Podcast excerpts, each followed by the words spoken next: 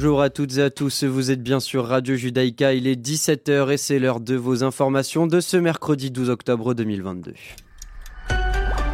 Tsahal a imposé ce matin un bouclage de la ville de Naplouse mettant en place des barrages routiers près de la ville du nord de Judée-Samarie un jour après qu'un tireur palestinien ait tué un soldat israélien dans la région. Le nord de la Judée-Samarie a connu une recrudescence de la violence ces derniers mois. Des hommes armés palestiniens prenant pour cible des postes militaires, des troupes opérant le long de la barrière de sécurité de Judée-Samarie.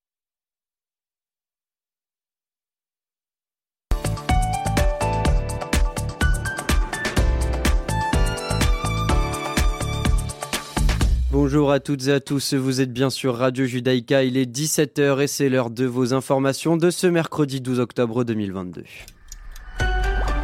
Tsahal a imposé ce matin un bouclage de la ville de Naplouse mettant en place des barrages routiers près de la ville du nord de Judée-Samarie un jour après qu'un tireur palestinien ait tué un soldat israélien dans la région. Le nord de la Judée-Samarie a connu une recrudescence de la violence ces derniers mois. Des hommes armés palestiniens prenant pour cible des postes militaires, des troupes opérant le long de la barrière de sécurité de Judée-Samarie et ainsi que des civils sur les routes. La police s'est déployée dans la journée dans la vieille ville de Jérusalem alors que des milliers de personnes sont attendues au mur occidental pour assister à l'événement traditionnel de la bénédiction des Kohanim à l'occasion de la fête de Sukkot. Cette cérémonie, qui a également lieu lors de la Pâque juive, a déjà entraîné des affrontements entre Palestiniens et policiers israéliens sur le mont du Temple. Des musulmans ont aussi plusieurs fois jeté des pierres et des objets sur les pèlerins juifs. Le chef du groupe terroriste libanais Hezbollah a salué avec prudence l'accord conclu entre Israël et le Liban pour régler un différent frontalier maritime, affirmant que la résistance de son groupe a contribué à inciter à Israël à conclure un accord. Le Hezbollah avait menacé l'État hébreu à plusieurs reprises pendant les négociations et lancé plusieurs drones sur les installations gazières offshore d'Israël. Et enfin en Belgique, c'est officiel, le gouvernement fédéral a bouclé son accord pour le budget 2023. Le Premier ministre Alexander De Croo l'a confirmé en fin de matinée sur Twitter. Un accord sur le budget pluriannuel 2023-2024 avec un soutien à nos familles, nos indépendants et nos entreprises pour amortir le choc énergétique. Nous ne lâchons personne, c'est ce qu'a ajouté le Premier ministre. Le gouvernement fédéral était encore réuni en conclave hier matin en vue de boucler son budget 2023. C'est la fin de ces informations. Je vous retrouve à 18h pour le grand journal de la rédaction. Tout de suite, votre émission Mythe de Boss, présentée par Ser euh, Olivier euh, Sokolski et Laurent Poznantek. Unreroute the rivers, let the damned water beat. There's some people down the way that's thirsty, so let the liquid spirit free. The people are thirsty because of man's unnatural hand. Watch what happens when the people catch wind, when the water hit the banks of that hard, dry land. Liquid spirit. Liquid spirit. Liquid spirit. Liquid spirit. Clap your hands now.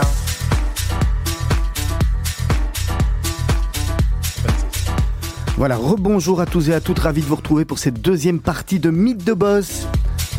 Olivier Sokolski avec vous jusqu'à 18h en compagnie de Laurent Poznantek. Hello Laurent. Bonjour Olivier. Ça va? Bien. Vous préférez être à cette place en termes de manette, je parle de commandant, ou de, de, de savoir gérer l'émission ou plutôt là, vous êtes plus détendu? Euh, Non, j'aime bien les deux. C'est un rythme qui est euh, complètement différent. Là, j'ai l'impression d'être... Euh... En vacances Non, pas en vacances, mais c'est comme si j'étais dans un, dans un taxi et je me laisse guider par, euh, par le chauffeur, par le capitaine, et vous êtes le capitaine à bord. Ce, et ce... au moins, il n'y a, a, aucune chance, je n'envoie pas de WhatsApp pendant l'émission. Hein. Non, non, il ne va pas se tromper de chemin non plus. Allez, notre invité du jour a assez parlé il s'appelle Sébastien Van der Steen. Bonjour Sébastien. Bonjour. Vous allez bien? Je vais très bien, merci. Alors expliquez-nous un petit peu qui vous êtes et ce que vous faites Sébastien.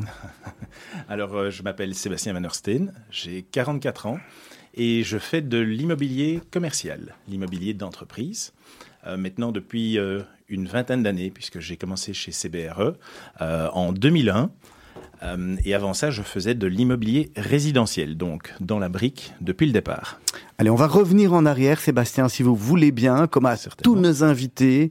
On n'arrive pas par l'immobilier par hasard, c'est peut-être qu'une histoire de famille, peut-être une histoire d'école. Vous allez un peu nous raconter votre parcours, d'où vous venez, et, puis comme ça, on va arriver, euh, on va arriver à Cébéro un peu plus tard. On va commencer par cette, euh, cette première partie. Avec plaisir.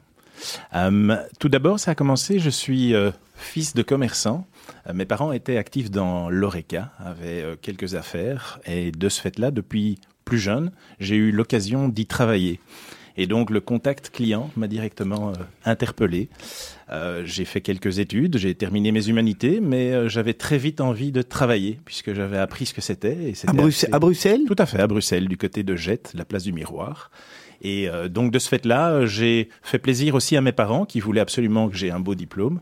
Donc j'ai été à l'ICHEC, j'ai été à l'EFEC, mais malheureusement, après quelques mois chaque fois, euh, la passion prenait le devant et je voulais retravailler rapidement. Donc je n'ai pas terminé ces études et j'ai envoyé mon CV un peu à gauche et à droite dans l'immobilier pour commencer à faire ce que je voulais absolument faire. Et j'ai plutôt commencé des cours du soir. Donc c'est comme ça que ça s'est passé. Euh, et donc ce contact client, oui, j'avais eu l'occasion de visiter avec mes parents l'une ou l'autre chose de, de ce temps-là et je trouvais ça assez euh, sympathique, dynamique.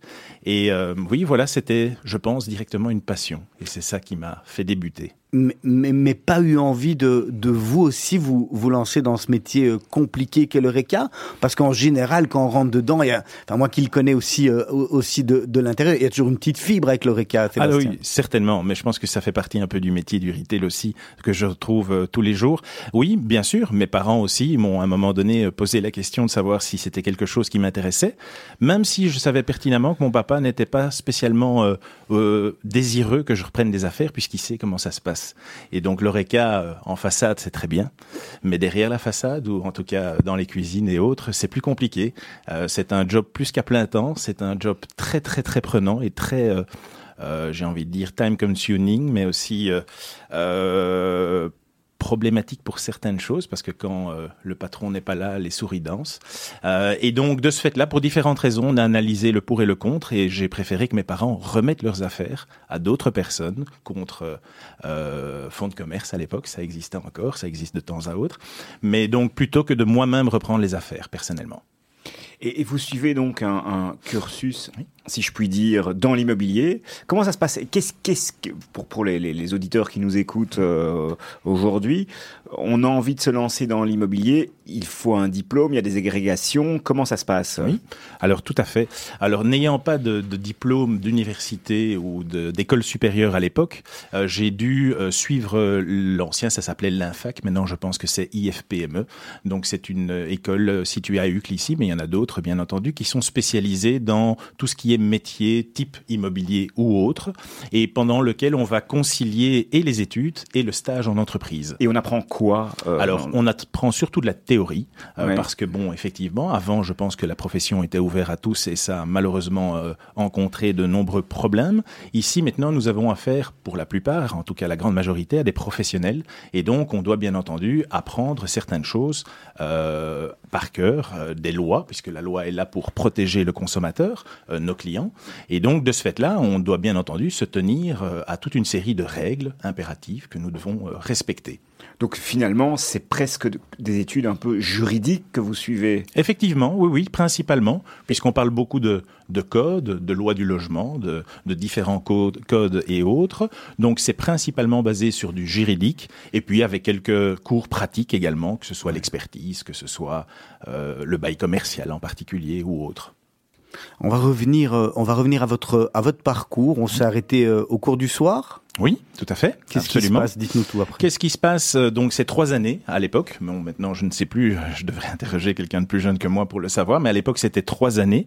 Pendant ces trois années, j'ai eu l'occasion de, de, rencontrer deux excellents patrons formateurs. L'un chez Century 21, l'autre chez Bureau Patrick. des gens qui étaient des grands commerciaux, des grands vendeurs. Euh, et qui m'ont appris énormément de choses, euh, que ce soit dans la manière de travailler, dans la manière d'aborder ses clients euh, et dans la manière de faire une transaction. Les, études, euh, elles sont formateurs à ce moment-là parce que vous parlez de théorie, mais est-ce qu'il y a quelque chose dans les études que vous mettez en pratique Oui, oui, oui, certainement. Alors pas tout, comme toujours. Hein, ça, je pense que ça concerne tous les cours. Mais oui, il y a toute une série de choses, que ce soit euh, la loi sur les baux commerciaux, que ce soit la loi sur euh, le bail de résidence principale. il y a des choses, bien entendu, qui sont très précises et, et, très importantes à savoir. donc oui, il y a d'autres choses, beaucoup moins. bien entendu, ça dépend aussi le métier qu'on fait, puisqu'il y a différents types d'agents immobiliers. Euh, il y a des agents immobiliers qui sont spécialisés dans le courtage, donc c'est ce que je fais partie. Puis il y a également une sous-catégorie ou une catégorie, pardon, elle n'est pas sous, mais les catégories avec euh, tout ce qui est syndic, voilà, property management. Euh, et donc là, dépendant de ce qu'on fait, on retient certaines choses de certains cours. Je me rappelle avoir eu des très bons professeurs et très intéressants, d'autres un peu moins aussi par rapport à, mes préférences, hein, mes préférences qui étaient effectivement la location et la vente. Alors, mais on apprend euh, forcément son métier sur le, sur le terrain avec euh, vos deux mentors, euh, vous les citez. Qu'est-ce qui vous a marqué à ce moment-là? Qu'est-ce qui vous a donné le goût à ce métier? Ah ben, Tout à fait, effectivement, grâce à ces personnes-là, hein, je peux les citer, hein, j'ai pas, j'ai pas de souci avec ça. Tout d'abord, il y a eu Patrick Potiquian du bureau Patrick, ensuite Michel Dirix de Century 21, euh, et puis un peu plus tard Danny Nejman euh, chez euh, maintenant chez lui-même RPA, mais qui était chez nous chez CBRE. Ce sont trois personnes qui m'ont marqué parce qu'elles m'ont aidé à me développer, à comprendre aussi ce que c'était, parce que je veux dire, il ne suffit pas de vendre ou il ne suffit pas de louer. En tout cas, je considère que euh, le bureau pour lequel je travaille, à savoir CBRE, on, est loin d'être des ouvreurs de portes ou des euh, euh, présentateurs de surfaces différentes. On est là pour conseiller au mieux nos clients. Et donc, oui, on apprend toute une série de choses. on apprend également euh, comment mener à bien une négociation, puisque ça, on l'apprend pas à l'école. Euh, et ça, ce sont des techniques à apprendre, ce sont des choses à comprendre, à maîtriser à mettre en pratique. Et donc, oui, la chance aussi, c'est d'avoir ça en cours du soir, donc pendant trois ans, ce qui nous permet la journée de travailler et d'expérimenter euh, notre, notre métier et de l'apprendre. Alors, vous allez donc chez ces, ces deux personnes qu'est-ce qui se passe après Quel est le, le, prochain step? Le prochain step, il est assez simple. À la fin de mon stage, euh, on, ben, on doit faire un choix. Et, le choix qu'on me propose à ce moment-là, c'est de devenir indépendant. À ce moment-là, j'ai, je crois, 19-20 ans, ou 21 maximum. Euh, et je me sens pas encore tout à fait là à devenir indépendant, puisque justement, c'était pas tabou, loin de là, mais c'était quelque chose que je maîtrisais moins, euh, que je n'avais peut-être pas spécialement envie. Et donc ça me fait pas peur, mais je me dis tiens, je vais plutôt aller voir autre chose aussi. Il faut savoir que euh, je viens du résidentiel, comme je vous le disais, hein, chez Century 21 et Bureau Patrick. Euh, j'ai beaucoup apprécié, beaucoup aimé, mais je suis un petit peu frustré parce que je fais de la location, de la vente, mais c'est ce que j'appelle plutôt du one shot dans le sens où j'ai affaire à des clients avec lesquels ça se passe pour la très très grande majorité très très bien, mais je les revois plus ou très peu.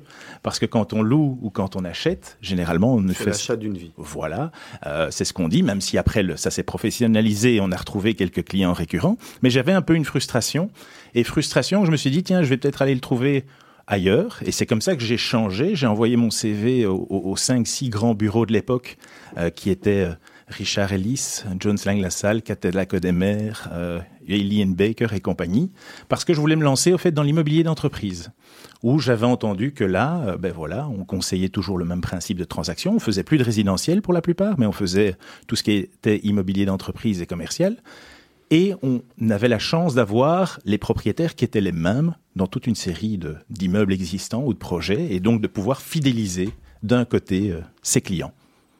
Alors Sébastien Van der Steen, on va marquer une première pause musicale. Vous aviez présélectionné deux morceaux, soit euh, R. Kelly, soit Maroon 5. Pour une fois, je ne me suis pas trompé, Serge, je vais être fier de moi.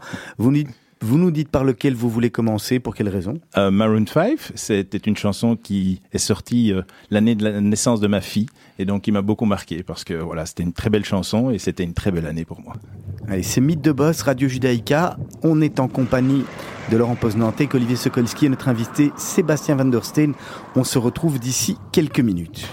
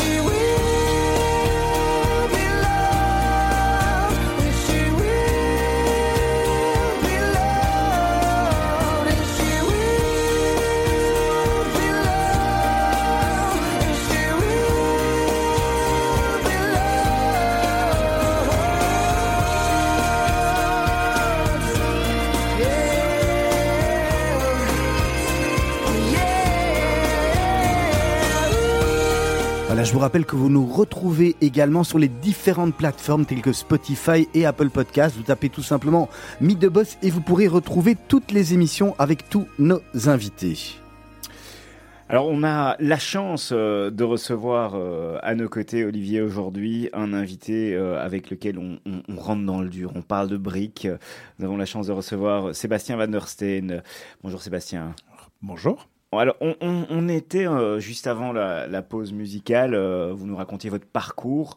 Vous spécialisez dans le retail, dans le, dans le, on va dire dans l'immobilier commercial.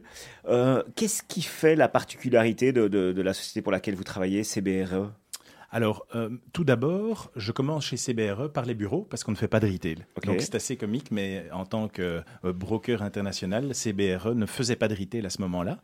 Et euh, l'immobilier d'entreprise était très intéressant puisque, comme je le disais là tout à l'heure, elle a permis de me mettre en contact avec toute une série de propriétaires que j'ai pu fidéliser puisque je les revoyais très souvent. Euh, J'avais de nouveau une petite frustration qui se créait aussi à la fin, puisque là aussi, on louait des bureaux, on en vendait, mais une fois qu'on l'avait fait, l'occupant, généralement, on ne le revoyait plus jamais, puisqu'on parle effectivement d'une maison pour une vie, mais c'est la même chose pour des bureaux, on y reste très longtemps. Et la chance, et c'est d'ailleurs euh, mon ancien patron Nicolas Hortz qui me l'a proposé euh, suite à un rachat d'une société euh, en 2007 où ça s'était pas très très bien passé. Il y avait une quinzaine de collaborateurs qui nous avaient rejoints et après quelques mois, on n'était plus, enfin, il n'était plus que trois ou quatre. Et donc c'est à ce moment-là que Nicolas Hortz me dit tiens Sébastien, toi qui as des parents dans l'ORECA, est-ce que ça te dit pas de faire du retail? Et je dis tiens, quelle drôle de question, j'y avais pas ou peu pensé. Et puis j'en ai, j'ai eu l'oc- l'occasion justement d'en discuter la première fois avec Danny Nejman, qui était euh, le head of avant euh, chez CBRE. Et, euh, et cette discussion m'a amené à ce que je suis aujourd'hui, je pense, c'est d'avoir trouvé vraiment ma, ma passion et mon métier. Et donc euh, pourquoi ben, Là, c'est la, la grande chance, c'est qu'on a la possibilité de fidéliser nos clients des deux côtés. C'est-à-dire qu'on les a du côté propriétaire, puisque là aussi c'est très souvent les mêmes, mais également du côté des locataires, des enseignes. Et justement, qu'est-ce qui fait la particularité de, de votre société? Ah ben, la particularité de, de CBRE, c'est tout d'abord qu'elle offre tous les services de l'immobilier à nos clients. On est le seul, je pense, qui peut euh, proposer euh, ceci, à savoir et le résidentiel, et l'immobilier d'entreprise, et l'immobilier commercial, mais aussi les dernières nouveautés telles que l'ESG. Donc euh, je pense que ça, c'est plus que jamais euh, de mise. Alors, est-ce que le, le, le retail est, est la vache à lait de, de CBRE Parce qu'on on parle effectivement de, de bureaux et de résidentiels. Peut-être on en entend moins parler Ou c'est vraiment le retail qui, qui, qui tire tout ou, Non, non. C'est un Euh, mélange? Il y a eu des années où euh, on, on pouvait être fier d'être la vache à lait, comme on dit, euh, de, de, du, enfin, de CBRE en Belgique et au Luxembourg. Néanmoins, ces temps ont tout de même changé. Je pense que comme on peut l'appeler, je trouve ça un petit peu vulgaire, mais en tout cas, euh, le département qui a le plus de succès euh, chez CBRE, c'est très clairement le capital market, donc l'investissement. Euh, donc l'investissement d'immeubles de bureaux, d'immeubles commerciaux, de shopping, de sites industriels, logistiques, vendus à des spécialistes, donc des sociétés spécialisées en investissement.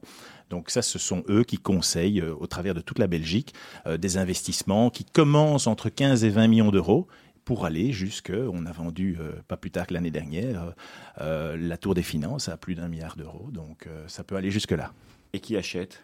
Alors, principalement des fonds, euh, nationaux, internationaux, et tout type de fonds. Des assureurs, des banquiers, des asset managers pour compte de tiers, euh, et toute une série de professionnels de l'immobilier euh, situés dans le monde entier. Sébastien, vous avez aussi une, une, une approche de la ville euh, qui est un petit peu propre à votre entreprise. Exact, tout à fait. Euh, on, on- vous, vous nous expliquiez pendant, pendant, euh, pendant la pause musicale que, que vous étiez, vous aviez une démarche vraiment de, on va pas dire surconnaissance, mais vraiment on, on s'est investi à fond, on connaît à fond, de fond en comble la ville. C'est comme, comme- comment Je pense que c'est très important euh, aujourd'hui euh, par rapport aux services donnés à nos clients euh, de pouvoir être conseillé. Tout d'abord d'écouter nos clients, ça c'est la première chose. Je pense que c'est la première marque de fabrique de CBRE, c'est d'écouter nos clients et d'ensuite pouvoir les conseiller par les spécialistes. Et comment être spécialiste? On est spécialiste d'un métier, d'un business line, mais on est aussi spécialiste d'une ville parce que comme vous le savez, on est géré par différents gouvernements et qu'il faut euh, pouvoir euh, s'y retrouver. Et donc CBRE a mis en place il y a deux ans maintenant, euh, grâce à Maxime Kumpen, notre CEO, euh, ce qu'on appelle le City Leadership. Et le City Leadership, c'est assez simple. On a analysé principalement les quatre grandes villes belges, à savoir Bruxelles, Anvers, Gand et Liège. Et donc là-dessus, on a mis une équipe en place qui s'occupe de centraliser, de coordonner tous nos métiers pour les clients qui ont des actifs ou qui ont des réflexions, des projets et autres sur ces villes-là. Et donc, on a mis une sorte de task force euh, qui va de, je pense, que le plus petit City Leadership regroupe cinq ou six personnes et, jusque Bruxelles, on est, on est huit ou neuf. Et donc, on essaye de mixer toutes les compétences euh, autour d'une table avec nos clients pour justement pouvoir répondre à toutes leurs questions. Mais aujourd'hui, euh, bah, on le voit, il y a une tendance, le diminue, euh, il y, a, des quartiers qui se transforment. On parlait, on parlait quand même également du centre-ville, euh, les nouveaux plans de mobilité. Ça vous impacte dans une certaine mesure? Comment est-ce que vous, vous, appréhendez ces, ce- ces, ces changements? Parce que c'est de la transformation. Certainement. Je pense que ça s'appelle la transformation logique. Il faut savoir que cette transformation n'a pas eu lieu ces 30 dernières années, ou très peu. Donc le, le retail a surfé sur une vague, alors qu'un cycle immobilier, généralement aussi entre 7 et 10 ans, euh, le cycle du retail, pour lequel j'en ai profité bien entendu par dans de nombreuses années, était un cycle haussier ces 30 dernières années. Alors, on a distribué des permis euh, à tout va à l'époque. On a construit, on a loué, on a vendu toute une série de choses. Toute une série de magasins, de chaînes nationales et internationales étaient présentes dans toute la Belgique, parfois sur certains axes à deux ou trois reprises. hein. Il faut savoir que des grands magasins étaient présents sur la rue Neuve à concurrence de trois voire quatre magasins ou sur le Maire à Anvers. Et donc, avec le monde d'aujourd'hui, ça n'a plus de sens. Et donc oui, le monde se transforme du retail. Mais quand je discute avec la très grande majorité des retailers, nationaux et internationaux, ils auront toujours besoin de magasins physiques. Ils sont conscients que le- l'e-commerce, comme on en parle, et donc la distribution, en fait, est devenue une distribution de vente parallèle, est un plus pour eux. Mais ça a mis beaucoup de temps parce qu'ils ne l'avaient pas ou très peu. Ça leur a coûté beaucoup d'argent. Et donc, ça a été très pénalisant pour l'expansion. Et puis, ils se sont commandés, enfin, ils se sont réalisés qu'il fallait optimiser un maximum euh, leur parc de euh, magasins, ce qu'ils n'avaient pas fait depuis des années. Mais l'approche, Oui. euh, on parle beaucoup de commerce de proximité. Euh, Est-ce que vous, vous voyez euh, des changements dans, dans le comportement des gens Euh, Est-ce que les gens se prennent encore leur voiture pour faire 30 km pour aller passer une journée dans un centre commercial? Mhm. Est-ce que, est-ce que vous, vous, vous- vous- est-ce qu'il y a des études là-dessus? Comment, bien comment- sûr, bien sûr. Donc, on, on a d'ailleurs nous-mêmes un, un département en interne qui est le research et qui est composé de trois personnes full-time qui ne font que ça, que des études, euh, que ce soit des études socio-démographiques, que ce soit des études de chaland, à savoir, on sait, CBRE a mis au point un système qui permet de localiser de manière tout à fait non personnalisée, euh, qui vient à quel endroit et d'où vient-il et combien de fois par semaine revient-il. Donc on a toutes ces études. Et oui, bien entendu, le retail a changé complètement. Encore une fois, je pense que c'est tout à fait logique avec son temps.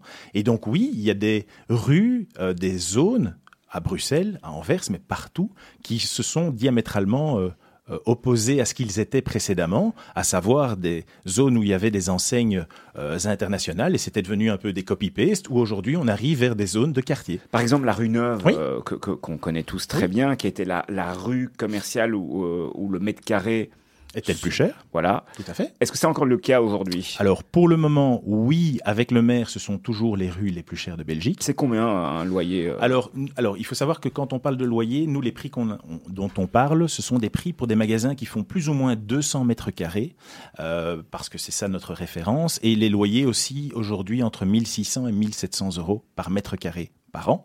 On vient de 2000 et plus il y a quelques années. Donc ça diminue. Ça diminue, tout à fait, absolument. Et il y a une diminution globale sur toute la ville ou Non. euh, Non, non, pas du tout, justement, à contrario. Le haut de la ville, pour le moment, est plutôt dans une tendance continue de la hausse. C'est-à-dire que le haut de la ville, j'entends par là l'avenue Louise, l'avenue de la Toison d'Or, la chaussée d'Ixelles. Aujourd'hui, on signe des baux au même loyer qu'avant Corona, puisque le Corona était aussi une période euh, très particulière pour le retail. Mais on, signe encore des baux aujourd'hui plus chers qu'hier. Donc oui, parce que la demande est plus importante aujourd'hui pour le haut de la ville. Ah, Il y a peut-être des commerçants qui nous écoutent sans doute euh, aujourd'hui. Euh, vous avez, vous, dans votre boule de cristal, des, des rues qui vont devenir, euh, selon vous, les rues de demain, comme, comme l'a été euh, la rue Neuve à l'époque? Est-ce qu'il y a des quartiers euh, qui, vont, euh, qui vont exploser? Alors, Je pense notamment, on en parlait aussi, euh, je vous pousse un petit peu, mais euh, du côté de Tour et Taxi. Oui. euh, Alors, je, je ne pense pas qu'il y ait des quartiers qui vont complètement émerger et qui n'existaient pas. Je pense effectivement, comme le Tour et Taxi, ça va devenir à juste mesure, hein, et pour moi une petite mesure limitée, un quartier quelque peu commercial, mais ce sera principalement pour moi du food and beverage, du service et de la destination.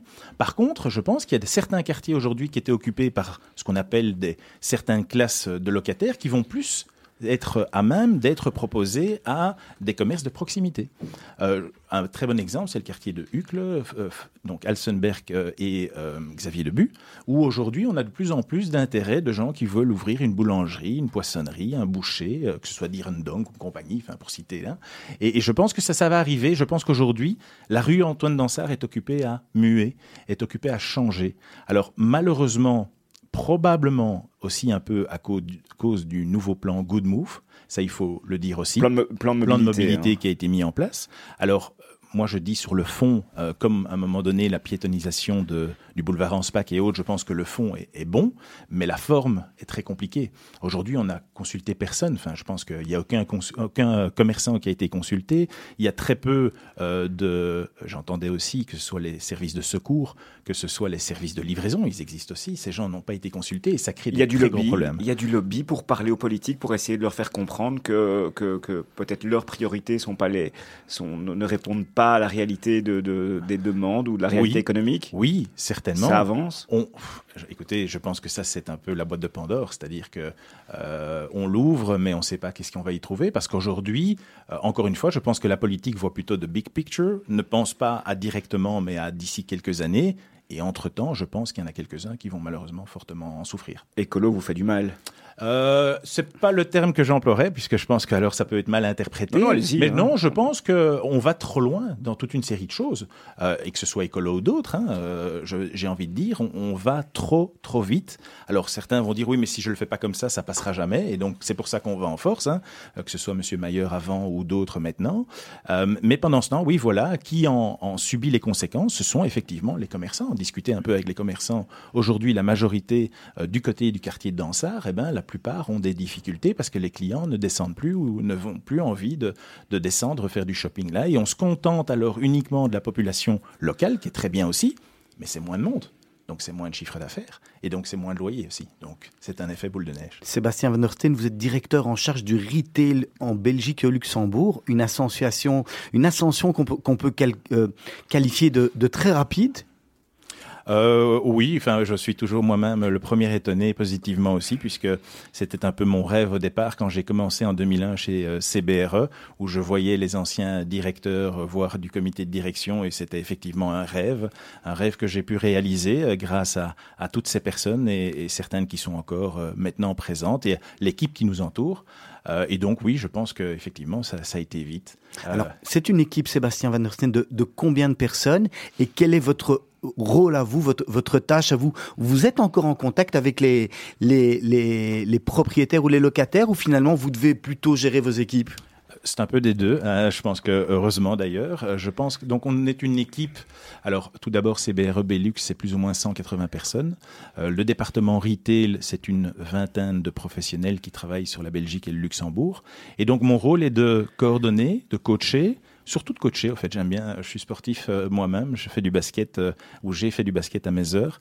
Et donc c'est comme ça que je le vois. Je pense que j'ai commencé avec une grande majorité de l'équipe qui est encore en place, euh, et ça, ça me fait très plaisir. Vous rendez finalement un peu l'appareil de ce que l'immobilière Patrick et, et l'autre personne, et notamment euh, Dany, euh, qu'on connaît bien exactement, ici, tout à fait. Vous, vous C'est- l'exemple qui, eh, tout à fait. C'est vraiment ça que j'ai envie de transmettre.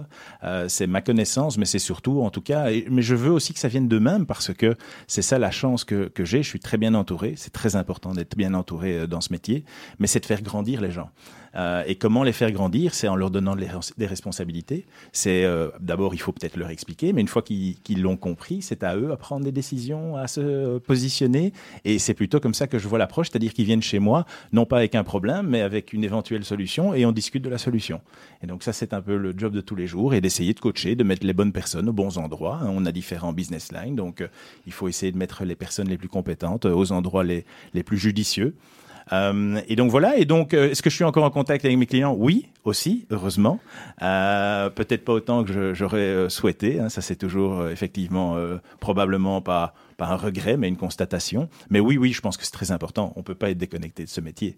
On peut pas être déconnecté de nos clients parce que sinon on perd justement le fil, on perd cette spécificité. Il faut savoir que le métier du retail est très spécifique, très limité. C'est un petit monde, et donc sans ça, ce serait pas possible. Alors, Sébastien, vous avez quand même vécu euh, dans votre métier, mais enfin euh, particulièrement, enfin tout le monde, mais plus particulièrement dans votre métier, une période, euh, une période là, on, on sort du Covid et, et on rentre, euh, on rentre dans ce qui se passe euh, en Ukraine et, et en Russie avec euh, la Belgique, l'Europe qui est, entraîne. qui est bien, bien, bien impactée avec la, la remontée notamment des taux d'intérêt. Ben, qui dit remontée des taux d'intérêt, en général, euh, on a envie d'acheter peut-être moins ceux qui, ceux qui doivent acheter parce qu'ils, parce qu'ils doivent emprunter, euh, emprunter de l'argent. Vous allez directement être impacté si vous n'êtes pas encore, vous pensez, ou vous allez passer à travers les mailles du filet? Comment voyez la suite? Oh, la suite, on la voit. euh, Enfin, tout d'abord, la première chose, effectivement, je pense que le retail, depuis maintenant 5-6 ans, traverse euh, une période euh, tumultueuse avec euh, pas mal de tempêtes, mais il s'est toujours relevé jusqu'à présent. On a quand même connu la pire des tempêtes qui est le Covid. Fermer des magasins dans le monde entier, c'était quelque chose qui n'était jamais arrivé. Ici, on va arriver de nouveau dans une zone de turbulence, effectivement. Mais comment est-ce qu'on l'aborde? Assez sereinement. Je pense qu'à partir du moment où on est bien dans son métier, bien dans sa niche, entre les propriétaires et les locataires, on trouvera toujours notre chemin. Alors oui, comme vous le dites, effectivement, si quelqu'un veut acheter aujourd'hui, ben, son financement va le coûter plus cher, donc il va proposer peut-être un rendement euh, que le propriétaire euh, n'espérait peut-être pas. Mais c'est la chance aussi de ce métier, c'est qu'aujourd'hui, il est détenu par une très grande partie de professionnels de l'immobilier aussi, et qui ne vont peut-être pas spécialement vouloir vendre assez tôt, ils vont probablement attendre.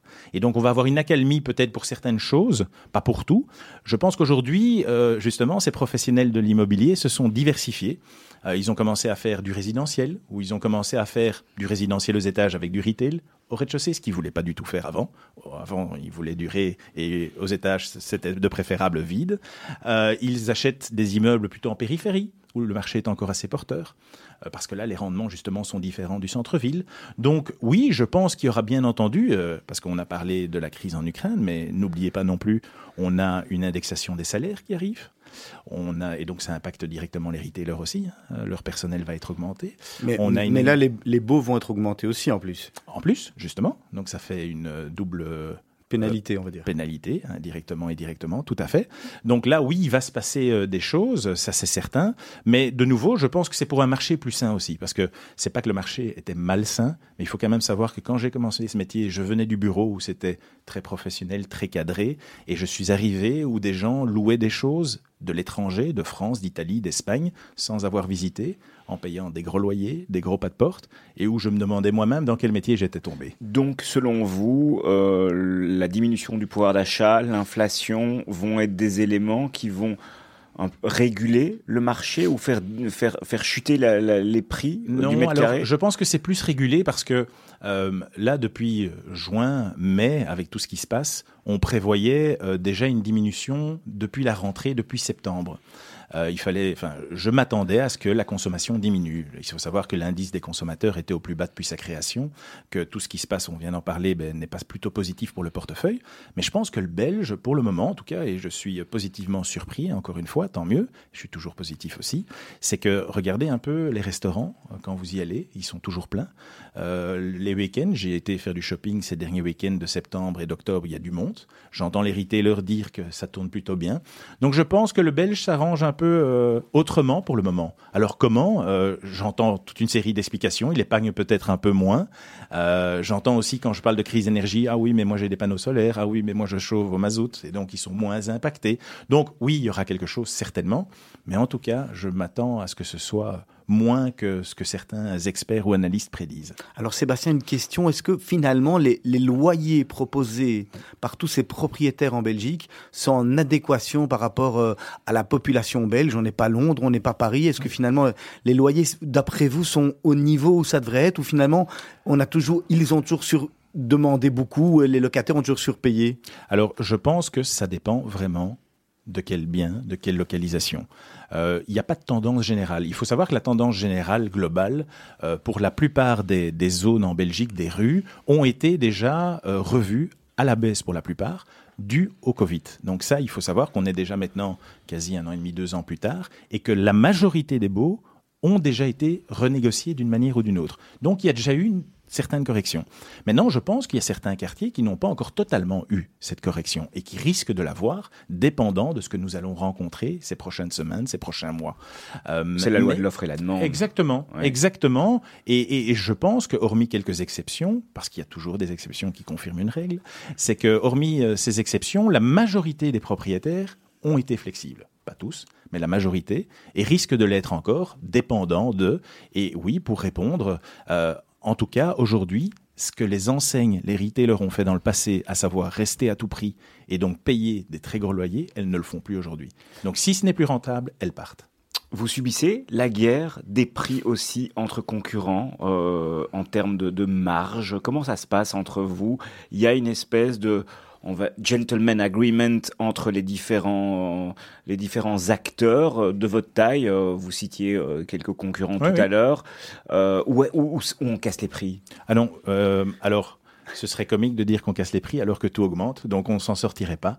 Euh, je pense que ça dépend tout d'abord quelques départements. Je pense que la manière de travailler au capital market n'est pas la même qu'on va travailler au private Chez vous, par exemple, euh, Oui. dans tout ce qui est retail, Oui. on prend quoi? Combien de pourcents Alors, à la location, c'est 15% du loyer annuel de base. Ouais. Ça, c'est euh, nos honoraires en cas de location. En cas de cession, c'est la même chose, plus 5% sur euh, le montant du pas de porte. Du, euh, ça, ça existe encore les pas de porte ou Oui, c'est c'est un oui. vieux langage? Alors, c'est un vieux langage, puisqu'on va parler plutôt parfois de fonds de commerce ou de reprise de bail. Mais Euh, ça existe encore ça? Mais ça existe encore, oui, oui. L'ORECA est encore fortement euh, d'application pour ce type de, de démarche, euh, moins pour les autres. Mais de temps en temps, quand on a des immeubles exceptionnels ou des localisations exceptionnelles, oui, certains peuvent encore payer. Pourquoi? Parce qu'ils vont récupérer le carrelage, l'air conditionné ou que sais-je, et ça a une certaine valeur. 15% du, du loyer annuel. Oui, tout à fait. Et tous les, tous les acteurs appliquent ce même, même taux Oui, j'entends même que certains demandent plus. Donc euh, voilà. Euh, certains se sont euh, rapprochés de nous pour savoir si c'était pas le bon moment, comme les propriétaires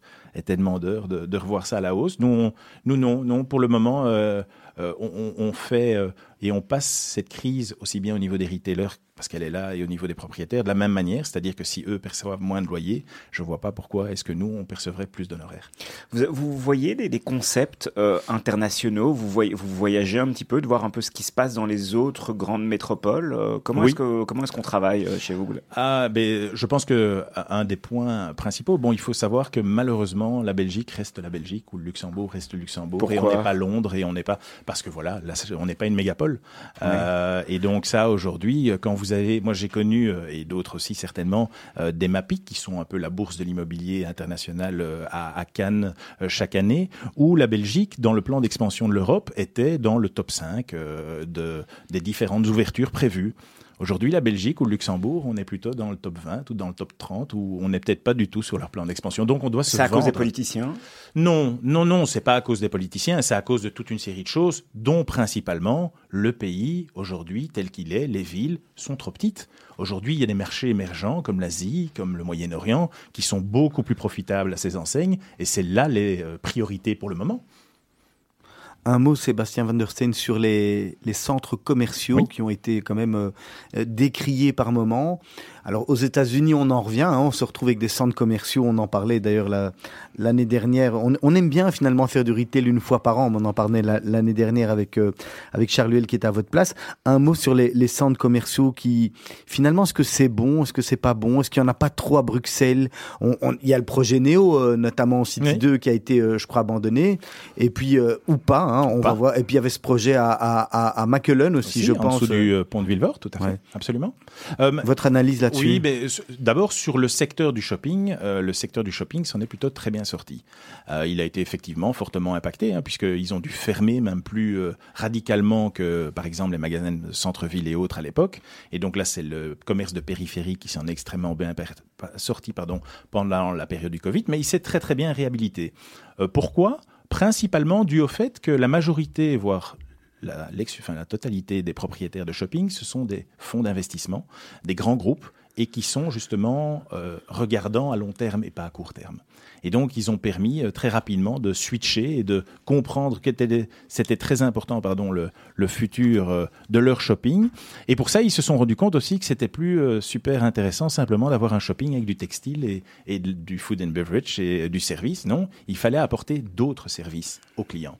Et ça, c'est maintenant ce que, avec eux, on le, met do- en place. le Docs notamment fait ça convenablement, je pense? Alors le Docs fait ça très convenablement. Euh, alors comme euh, Docs fait ça très convenablement, mais d'autres aussi, hein, City 2 au centre-ville, Woluwe, également le Westland maintenant qui est en pleine rénovation et qui va être, euh, on va dire, inauguré à nouveau, je pense que c'est fin octobre, avec un taux d'occupation de plus de 95%, euh, ce qui est magnifique dans les temps qui courent.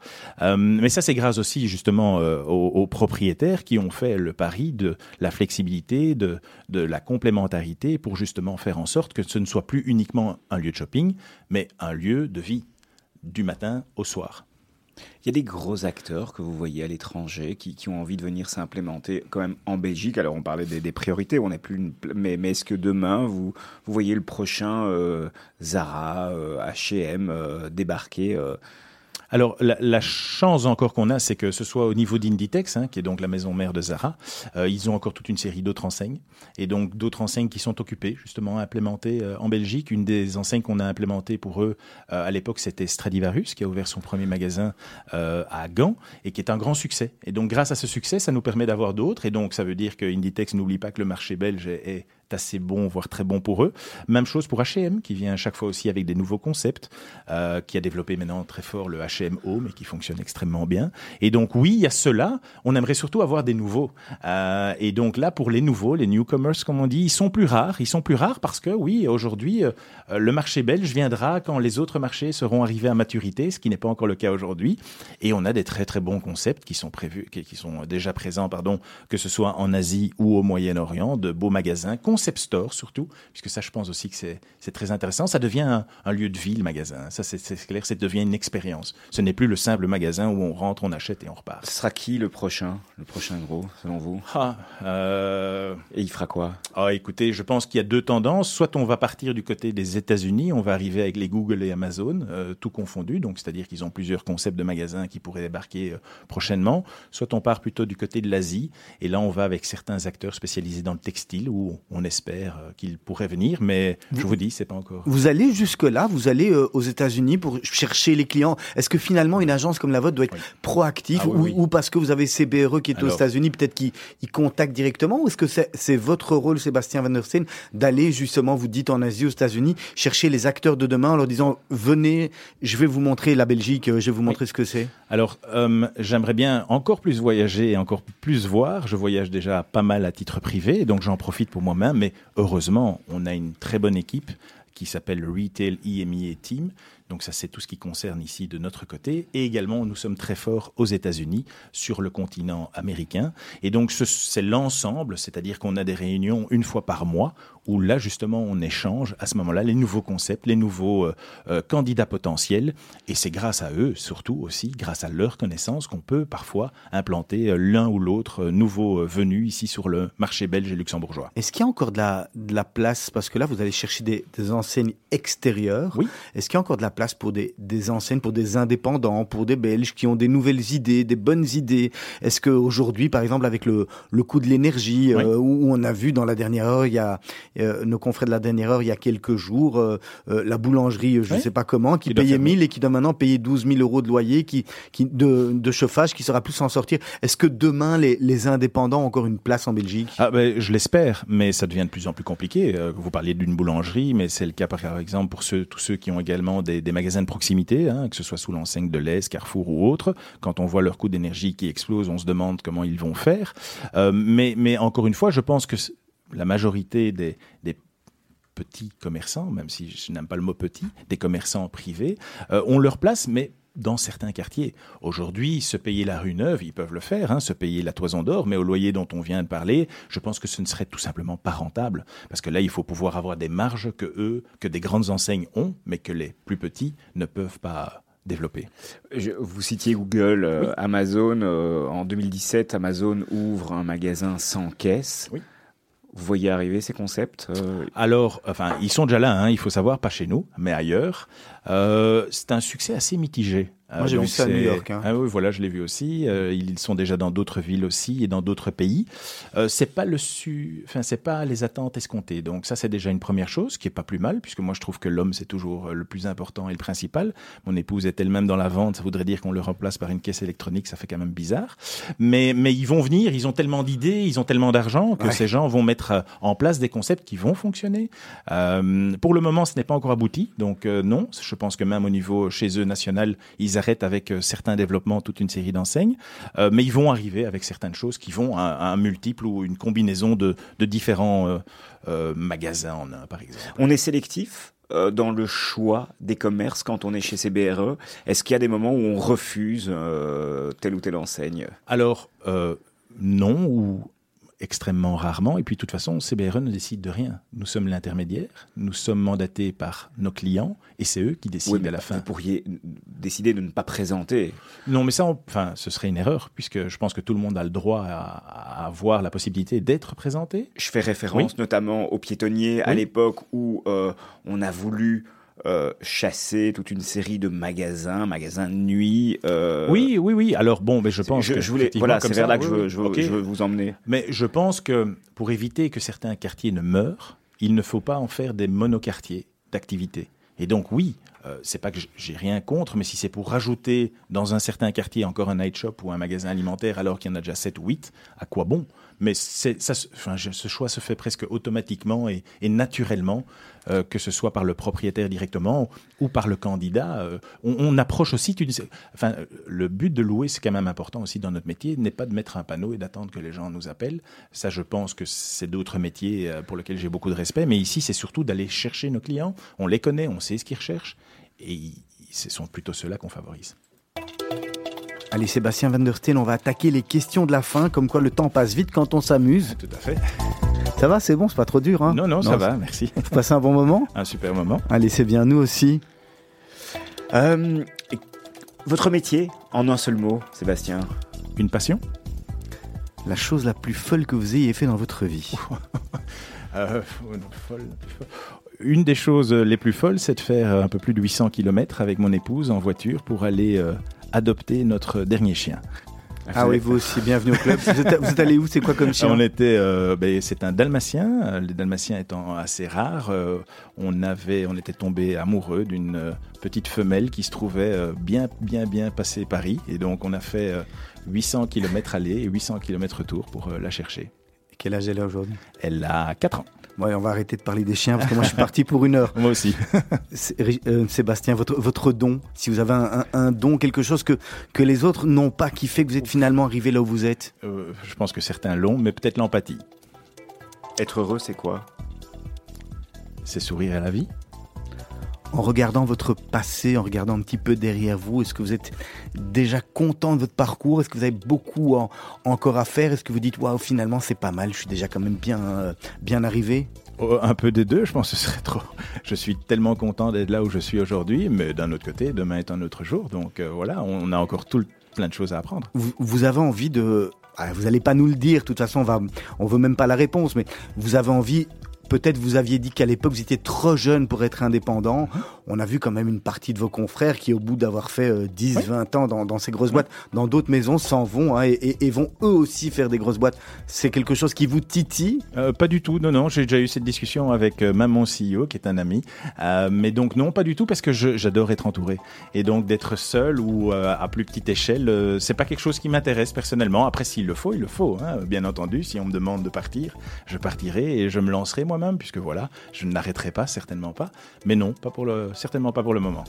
Qu'est-ce qui vous fait euh, rester chez CBRE Parce qu'aujourd'hui, on, on, on- on- on entend beaucoup, euh, voilà, les, les- les jeunes euh, sont plus tellement fidèles, on a, on a plusieurs vies, euh, voilà. Qu'est-ce qui, qu'est-ce qui vous... Oh, ben, tout d'abord la passion, l'équipe en place, très Ouais. important, parce que ça, je pense que sans l'équipe en place, ben, il est possible qu'il y ait certaines choses qui se passent.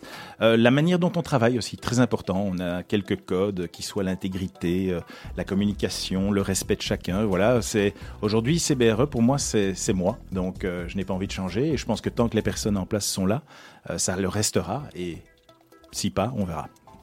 Un La beau défaite- modèle positif. hein. Ouais, ouais, de toute façon. La, la défaite rend humble ou revanchard selon vous? Oh, un peu des deux. Je pense que quand on a un beau commercial aussi, d'un autre côté, euh, ça fait du bien d'être revanchard, mais d'un autre côté, ça nous met les pieds à terre. Question piège, votre restaurant préféré à Bruxelles? Ah, oh ben, je ne sais pas si vous le connaissez, mais actuellement, c'est le Somtam sur l'avenue Charles Quint. C'est un mix de cuisine asiatique et française. Je vous le conseille. Alors votre série préférée du moment? Ah, du moment, oh, je reste bloqué à The Last Game sur euh, mon idole qui est Michael Jordan.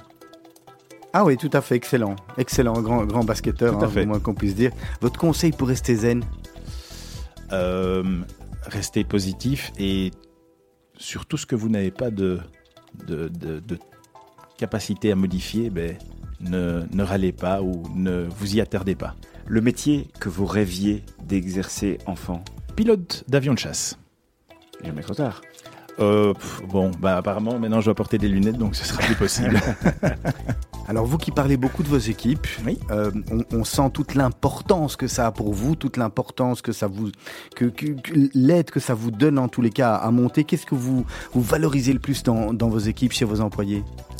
Oh, euh, L'intégrité, euh, enfin, j'ai envie de dire la, la fidélité de ceux-ci et, et la droiture, la déontologie, ce sont des mots qui sont pour moi, à mes yeux, les plus importants et euh, ils sont euh, ben, comme j'aurais rêvé de les avoir.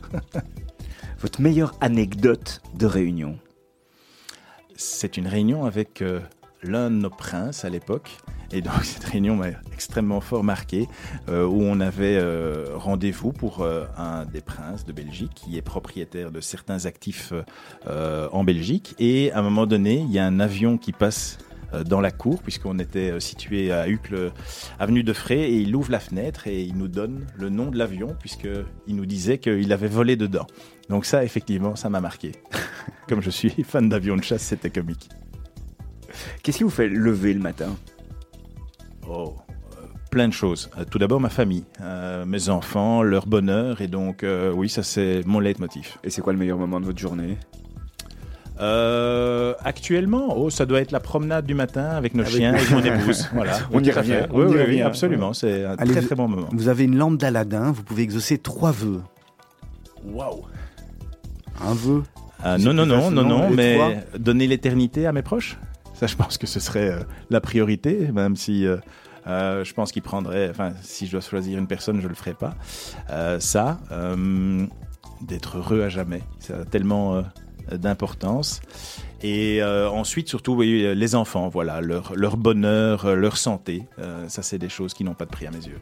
Une chose que vous avez fait en étant plus jeune que vous n'oseriez plus aujourd'hui Mon Dieu, Qu'est-ce que j'ai On fait est entre nous. hein. Oui, oui, oui. Oh, écoutez, je suis euh, un grand sorteur, donc j'ai fait des grandes sorties et quelques bêtises. Il n'y a mais- personne qui écoute. Madame n'écoute pas, hein, non, je suis non, sûr. non, non, non, non, non, écoutez, faire le mur chez mes parents, je m'en rappelle encore, où euh, j'étais censé ne pas sortir ou rentrer à telle heure et euh, on faisait tout pour ne... Enfin, je faisais tout pour euh, m'amuser et ne pas le respecter. Quelle question vous auriez aimé qu'on vous pose et qu'on vous a pas posée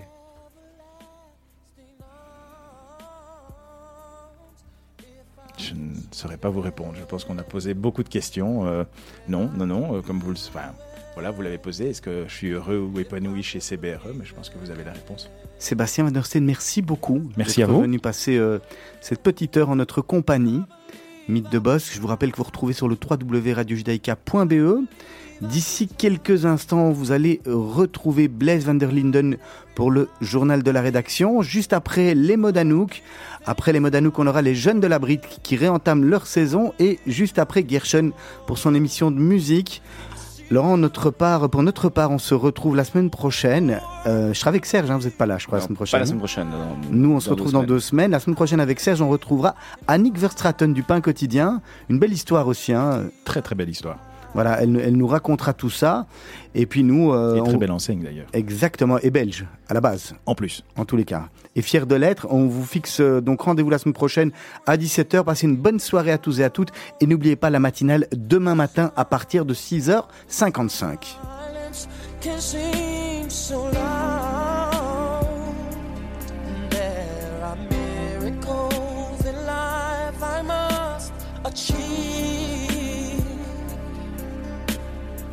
First, I know it starts inside of me. Oh, oh if I